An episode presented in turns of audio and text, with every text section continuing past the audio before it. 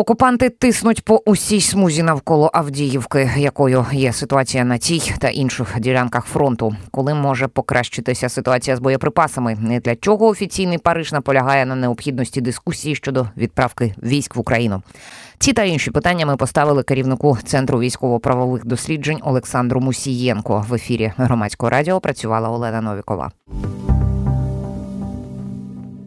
першу чергу хочу поговорити про ситуацію на Авдіївському напрямку. От е, з заяви заступника командира 3-ї е, окремої штурмової бригади Максима Жоріна, е, абсолютно по усій смузі навколо Авдіївки тиснуть е, росіяни.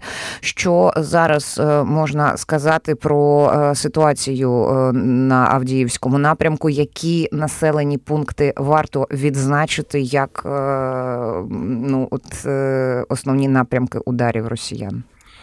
Ну, Триває, Тривають активні бойові дії. В принципі, характер дій ворога він зрозумілий. Вони намагаються протиснути зараз е, нашу лінію оборони, намагаються просуватися далі, штурмують за допомогою і авіації, застосовують активно керовані авіабомби. Застосовують так само дрони, ну тобто артилерію і штурмові групи. В принципі, можна сказати, що порівняно з ситуацією, яка була на минулому тижні, дещо вдалося стабілізувати обстановку. Ну, скажімо, стабілізувати лінію фронту. Принаймні на сьогоднішній день у ворога немає якихось значних успіхів чи здобутків, але е, достатня кількість військ на сьогоднішній день присутня. Е, цей напрямок є одним із пріоритетних, можливо, він уже е, не є напрямком основного удару, одним із напрямків основного удару, можна так сказати. Ну і там тривають бойові дії. Там зараз дооснащуються ще е, певні оборонні позиції. Є у нас, я не хочу називати населені пункти. Є, скажімо так, точки, де продовжує це робитися з метою того, щоби ну, скажімо так, створити і першу, і другу, третю лінію оборони. Ну, але будь-яка лінія оборони вона сама себе не захистить, тому будь-яка лінія оборони потребує все одно наявного озброєння і прикриття з повітря. Тому що якщо не задіювати ППО в великій кількості, то звичайно, що керовані авіабомби з часом вони просто будь-яку лінію оборони будуть Змітати, стирати фактично. Там на цьому напрямку, зокрема, протягом трьох днів працює головнокомандувач Збройних сил України, генерал-полковник Олександр Сирський. В тому числі є, скажімо так, певні рішення, точніше, будуть певні рішення, які стосуються кадрових питань і перестановок, які, в принципі, ну, скажімо так, будуть реалізовуватися через те, що. Є певні, скажімо так, проблеми на думку головнокомандувача, е, які виникли з окремими підрозділами, тому і з їх командирами. Тому, в принципі, робиться все, щоб там ситуацію, ну, хоча б більш-менш стабілізувати. Ну, от стосовно оцих кадрових перестановок, про які е, Олександр Сирський повідомив у своєму телеграм-каналі, е, не стосовно самої ситуації в Авдіївці. Е, точніше, на Авдіївському вже напрямку, давайте так будемо говорити. Наскільки от з військової точки зору в процесі гарячої, дуже гарячої фази бойових дій е, є сенс міняти командирів? От про, Просто що каже військова наука про це? Це абсолютно нормальний крок. Потрібно міняти. Якщо потрібно. виникають потрібно, навіть, скажімо так. Е, тому це абсолютно цілком закономірний і правильний крок. Ну зміна, я просто абсолютно як не військова, не військова людина, пане Олександре. От я як е, ну і і цікавлюся цим. Я думаю, що на нашим слухачам також це е, корисно усвідомлювати. Я ну не не мала на увазі якусь е, якесь зрадофільство в цьому сенсі розносити, а саме уточнюю от, е, доцільність, і вона є, і вона наявна, і дуже хотілося б, е, аби це дійсно захистило наших бійців. Але, пане Олександре, дивіться, от хто. Е, кого можна сказати з радофілами назвати, це чергові автори Нью-Йорк Таймс. Тому що вийшла стаття в цьому американському виданні, і вони, спираючись на вивчення знімків супутникової компанії Planet Labs, вони назвали укріплення, е, от те, що там збудоване за Авдіївкою, рудиментарним Е, що можна е, про е, цю публікацію сказати? Наскільки на неї можна ну, спиратися, я не знаю, довіряти, врешті-решт, дослідженням супутникових знімків, тому що ну, командування дійсно оголошено, оголошувало, що війська виводять із Авдіївки на укріплені оборонні лінії. А Нью-Йорк Таймс пише, що вони ну, не такі вже й укріплені. Ну, справа в тому, що, звичайно, на напрямках деяких особливо потрібно, скажімо, позиції дооснащувати. Це очевидно. Ну, тобто, потрібно позиції більше укріпляти. Інше питання, що е, яким чином можна було краще укріпити позицію безпосередньо за Авдіївкою, де три кілометри і у ворога перевага в висоті повна, і де, в принципі, в висотах, враховуючи особливості ландшафту, вони просто мають серйозну перевагу, як втримати в таких складних умовах е, топографічних і географічних, і де немає фактично забудови. Це питання, звичайно, що риторичне насправді. І чи доцільно утримувати навіть в лінії оборони е, в таких небезпечних умовах, фактично е, тримати її? Тому я думаю, що що стосується безпосередньо Авдіївки, якщо ми говоримо, відхід, в принципі, від Ласточкіна чи від Степового, коли ворог зайшов в Авдіївку, він був в принципі неминучим. Тобто, скоріш за все, ну було зрозуміло, що втримати ці позиції просто буде складно, тому що ворог суне, ворог на інерції е, акумулює сили, викочується за межі Авдіївки, і ось це і, і ось ця їхня машина наступальна їде далі. І тому а, зараз надзвичайно важливо, от зараз про що йде мова, щоб дві лінії оборони максимально швидко доукомплектувати. Там зараз, ну скажімо, в цьому напрямку і йде робота. Тому що я можу сказати наступне: що певні питання безумовно виникають з точки зору того, що Десь не вистачало подекуди інженерних підрозділів. Наступний момент не завжди вистачало техніки. Вони так само потребують значних обсягів цієї техніки, е, наші підрозділи. Потім е, десь, можливо, не ухвалювалися рішення командуванням. Таке могло бути. Але зараз ну, все це вже вирішується, тому що два пріоритети було поставлено. Е, ну, скажімо так, навіть три. Це перше, це е, обладнання і оснащення, якщо е, існують позиції, то додаткових захищених позицій. Це раз. І друге, це е, протиповітряна оборона для протидії ворожій авіації. І третє це е, доукомплектування підрозділів необхідною зброєю, ну фактично з резервів. Оте, що зараз там про що говорив головнокомандувач, так само Збройних сил, про те, що це потрібно довозити, це потрібно розподіляти, це потрібно в більшій кількості. Ну тобто вирішуються ці питання, звичайно.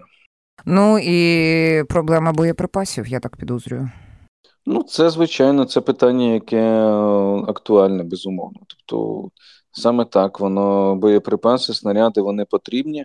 Ну я скажу, що навіть за існуючою, от тобто, навіть фактично за тою кількістю, яка є на сьогоднішній день, я можу сказати, якої не вистачає, що наші сили роблять ну надзвичайно потужну роботу, що в таких умовах е, стримують просування ворога, навіть на яких на деяких ділянках контратакують, я вам хочу сказати, і навіть відвоюють вогневі позиції у ворога, в тому числі і на Авдіївському напрямку.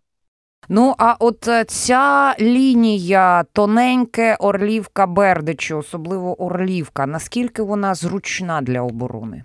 За певних умов, якщо, скажімо так, е, ну її дооснастити, вона підходить для оборони, саме ця лінія. Тобто її можна використовувати. Але знову ж таки, е, за умови наявності зброї, боєприпасів для того, щоб ворога відтісняти і стримувати. Ось це дуже важливо. Тобто це є умовою. Але так, вона з точки зору ландшафту, там ця місцевість вона підходить, в принципі, для облаштування. Плюс тут же ж треба розуміти, що якщо на виході з Авдіївки там у ворога була перевага, то тут же ж їм треба зараз іти спускатися фактично на рівнину. І, в принципі, вони мають рухатися своїми штурмовими групами по більш е, рівнинних позицій. Е, зеленки так званої немає. Тобто потрібно просуватися, дрони їх бачать, розвідка бачить. І, звичайно, що це дає, до речі, переваги і е, нашим силам з точки зору, ну, скажімо так, е, стримування просування ворога, застосування наших дронів, аби їх зупиняти. А от е, якщо ми від точкової ділянки фронту до е, загальної ситуації з боєприпасами перейдемо трошечки от до заяв, які лунали з офіційної Праги, тому що е, тамтешній гендиректор із питань оборонної політики Міноборони Чехії Ян Їреш він сказав, що перші поставки Києву з оцих 800 тисяч боєприпасів, які там за кордоном десь купляються, вони е, відбудуться за кілька тижнів. Тобто, відповідно, ці кілька тижнів. Ну, за цей час е, багато чого може статися. Ну, справа в тому, що е, з дня на день забезпечити постачання, якщо вона закуповується і надходить, це насправді дуже складно. І так е, на ринку зброї це не працює. Тобто, все одно потрібен час для того, щоб е, закупити, або, скажімо, якщо не закуплено, то провести відповідні процедури. Ви ж не забувайте, що кошти надходять не від Чехії, а надходять від Нідерландів і Бельгії.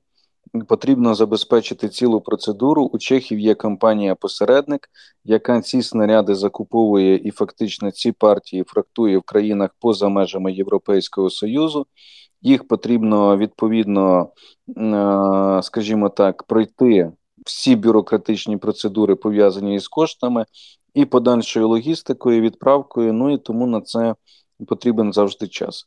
Але добре, що це пішло, я скажу, тому що добре, що цей механізм запущений, бо його дуже важливо запустити. І надзвичайно важливо, щоб в Європі створився прецедент, коли, в принципі, за кошти європейських країн закупаються снаряди з поза меж Європейського Союзу. Ось це дуже важливо. Як тільки ми отримаємо прецедент закупівлі в більших обсягах снарядів з Південної Кореї, і на це будуть кошти, то в принципі, як мінімум, вирівняти е, потенціал по постачанню з як з Росії з Північної Кореї, Південна Корея може щонайменше це зробити. До речі, з Північної Кореї поставки вже призупинилися. Зараз вони почнуть виробляти, вони почнуть працювати на виробництво, тобто вони віддали все ще на складах. Тому mm-hmm. в Росії а можна, Росії... пане Олександре, можна про це трошечки детальніше? Я якось випустила цей момент з уваги. От ви цікаві ну, речі кажете. Справа в тому, що зараз е, зменшилися обсяги, і про це говорять е, самі південні в південній Кореї, ну тобто їм видніше найбільше, і потім джерела, які з розвідок в ЗМІ публікують дані, і в принципі обсяги постачань дещо зменшилися зараз. І не фіксується відправка такої кількості кораблів до Росії, ну і відповідно там залізничним сполученням менше, що свідчить про те, що ймовірно Північна Корея передала максимально все, що могла зі складів, а далі запускає власне виробництво для того, щоб вже постачати надалі. Ну але запуск виробництва і постачання це той же самий період, який зараз проходить і Європа і Росія, в принципі. Тобто, з те, що вони задекларували 2,7 мільйона снарядів, які вони хочуть виробити, там е- за рік ну це так само плани. Е, це плани. Подивимося, скільки зможуть там реально виробити. Тому що в мене є сумніви, що 2,7, як задекларовано, зможуть. А тому, в принципі, я до того веду, що Південна Корея е, доволі таки зацікавлена. В продажі снарядів боєприпасів е, вони виробляють значні кількості, особливо натівський калібр 155 мм. В чому просто була раніше проблема? Дуже складно було, скажімо, вирішити певні бюрократичні моменти з їх закупівлею країнами Європейського Союзу і потім постачанням в Україну. От зараз, якраз протягом цих кількох тижнів вирішиться, і я сподіваюся, що це дасть можливість чехам закуповувати ще за кошти окремих країн там і потім передавати в Україну.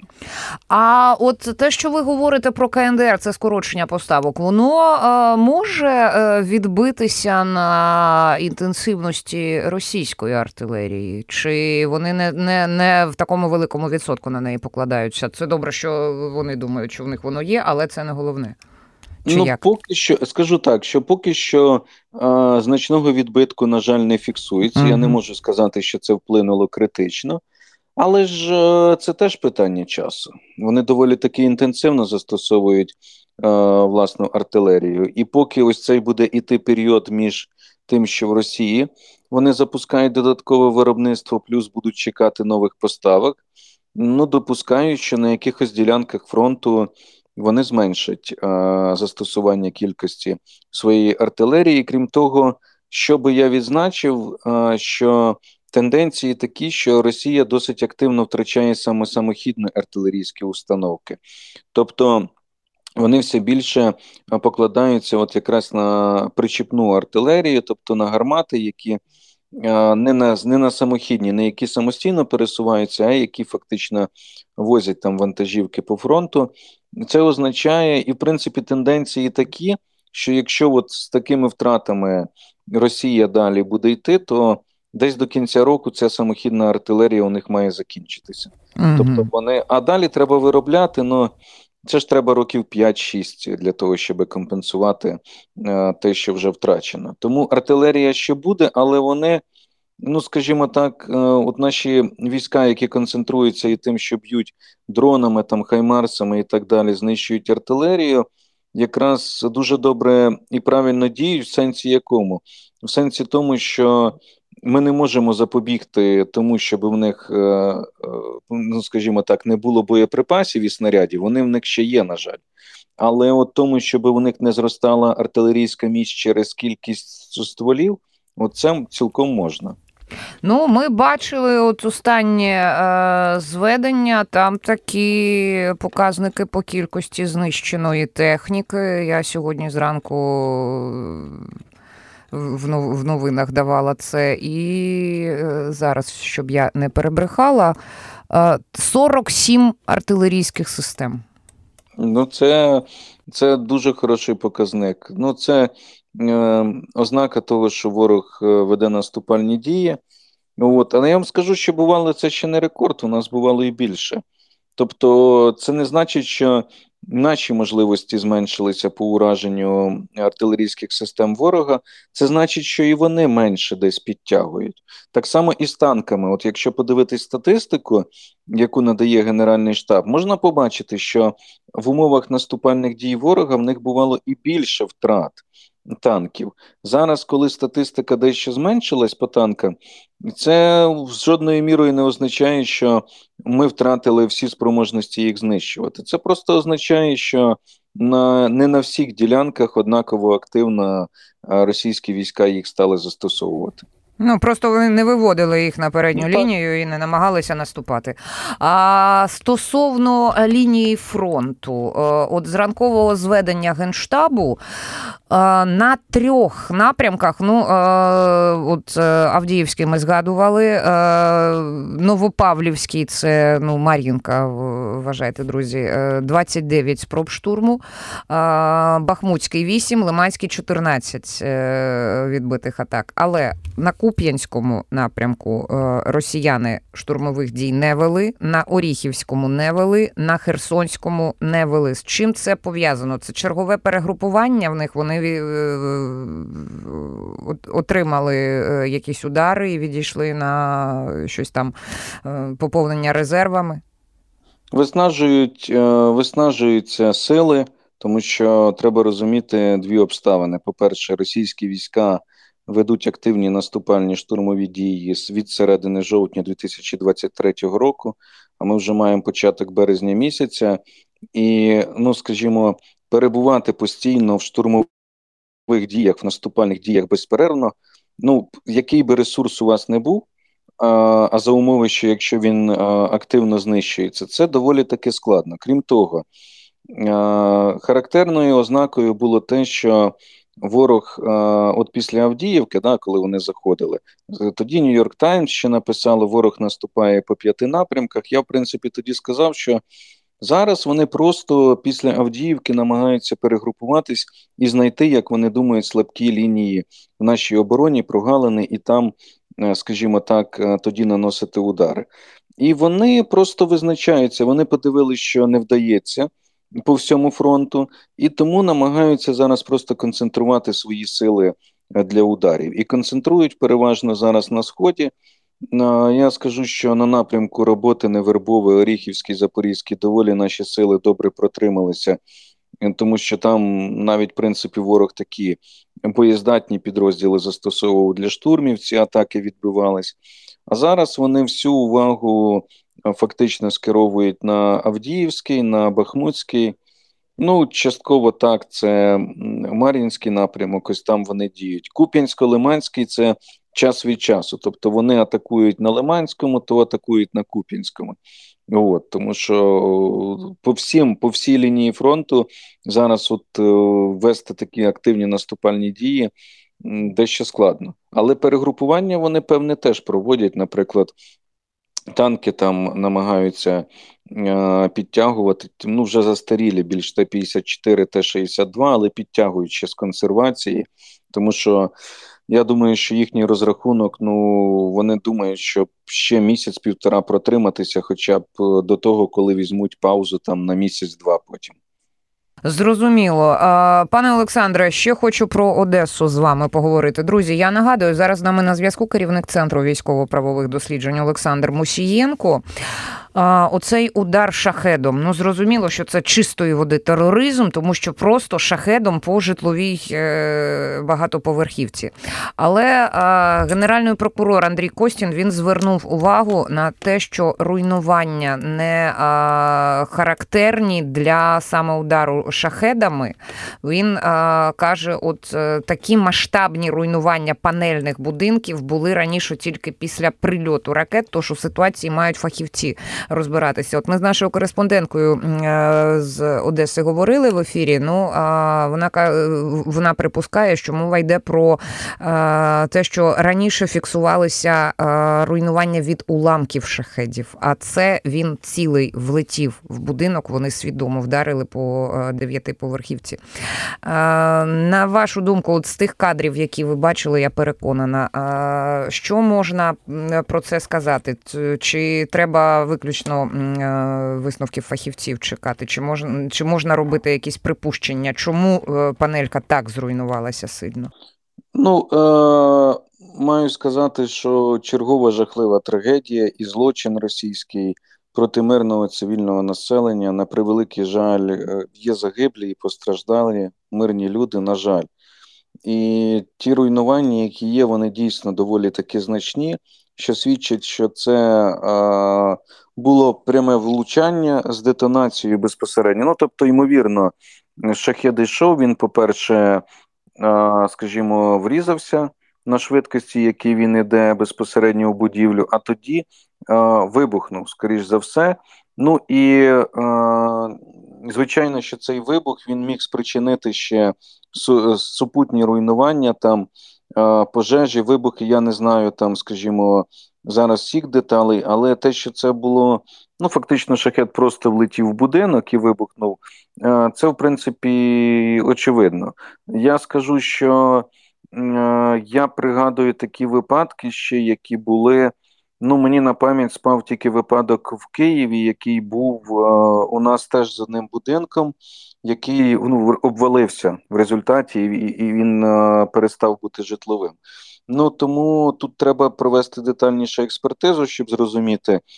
Е, не думаю, що ми маємо справу з тим, що це був якийсь е, суперунікальний шахет там і там е, була більша кількість вибухівки, але знову ж таки, щоб все зрозуміти точно, тут уже потрібна тільки відповідь експерта. Ну так, експертні висновки. І а, на останок, пане Олександре, хочу з вами е, поговорити про е, заяви, які лунають із Франції, а, тому що їхній міністр закордонних справ Стефан Сежурне а, давав Лемонд інтерв'ю і а, пояснював на що в Парижі Макрон піднімав тему введення сухопутних військ в Україну. Каже, а це послідовність. Це була послідовність, тому що, от зараз я цитату знайду. А коли ми чуємо, як міністр оборони Німеччини каже, що за 5 років ми ймовірно воюватимемо з Росією, ми думаємо, що нам потрібно окреслити наслідки, і ця дискусія розвиватиметься в часі в Європі, тому що вона необхідна, вона повинна була була виникнути. І а, пан Сежурне він підкреслював, що а, це не Макрон. А, от е, просто зненацька напав на своїх колег з е, цим питанням, так би мовити. А е, європейські лідери добре знали, що стоїть на порядку денному, і треба. Ну, він ще раз підкреслює, що дуже добре, що ця дискусія виникає, тому що вона має бути. Вона має бути, вона є. Я вам більше того скажу. І, вочевидь, воно дискутувалося, тому що до заяви е, Макрона заяву зробив прем'єр-міністр Словаччини Фіцо, який е, розповів, що такі плани в європейських країнах є. Тобто, вона ця ідея обговорюється в широких форматах НАТО.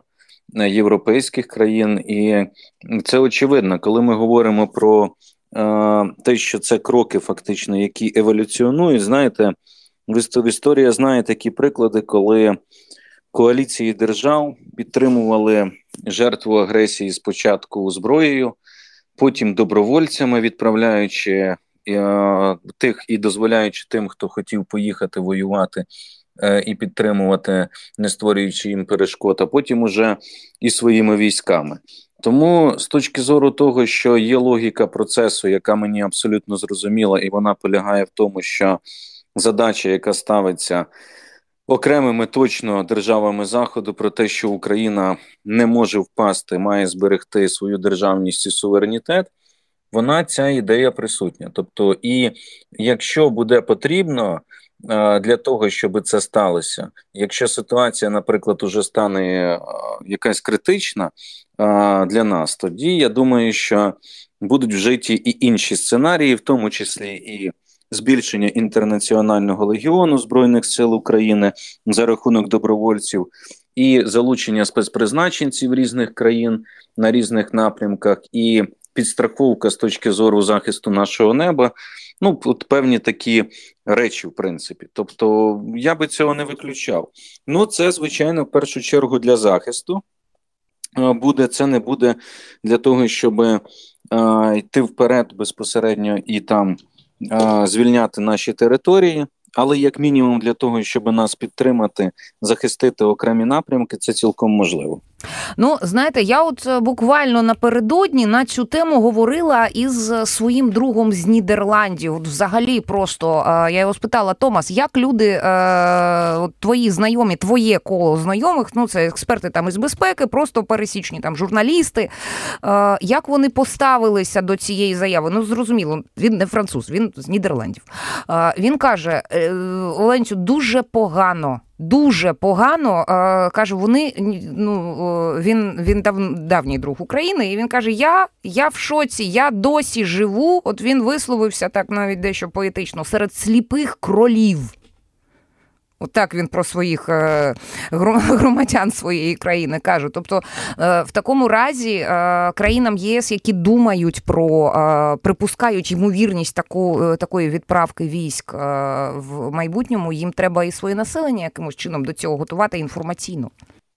Я думаю, що так безумовно потрібно, але ви знаєте, що окрема підтримка вона надається іноді в непублічний спосіб. І, скажімо так, деякі речі вони свідомо розголошуються після ухвалення тих чи інших рішень. На громадську думку, звичайно, зважають. Вона для демократії є ну просто маст. Ми це всі розуміємо прекрасно, але ж все ж таки, в принципі, знаєте, Я вам скажу так, що вони ж розглядають різні сценарії, в тому числі. Ну от давайте так. Я вам скажу катастрофа, яка сталася. Наприклад, українські сили відійшли від Купінська і від Харкова. У Росії може бути стратегічний перелом ситуації і можливість розвивати успіх далі. Я думаю, що якби деякі ті ж представники мешканці Нідерландів чи Франції побачили би знову ж таки якісь жахливі кадри воєнних злочинів росіян окупації і з того, що стається, я схильний до думки, що багато хто з них би змінило свою позицію. Про різні аспекти відбиття російської агресії ми поговорили із керівником центру військово-правових досліджень Олександром Мусієнком. В ефірі громадського радіо працювала Олена Новікова. Слухайте, думайте.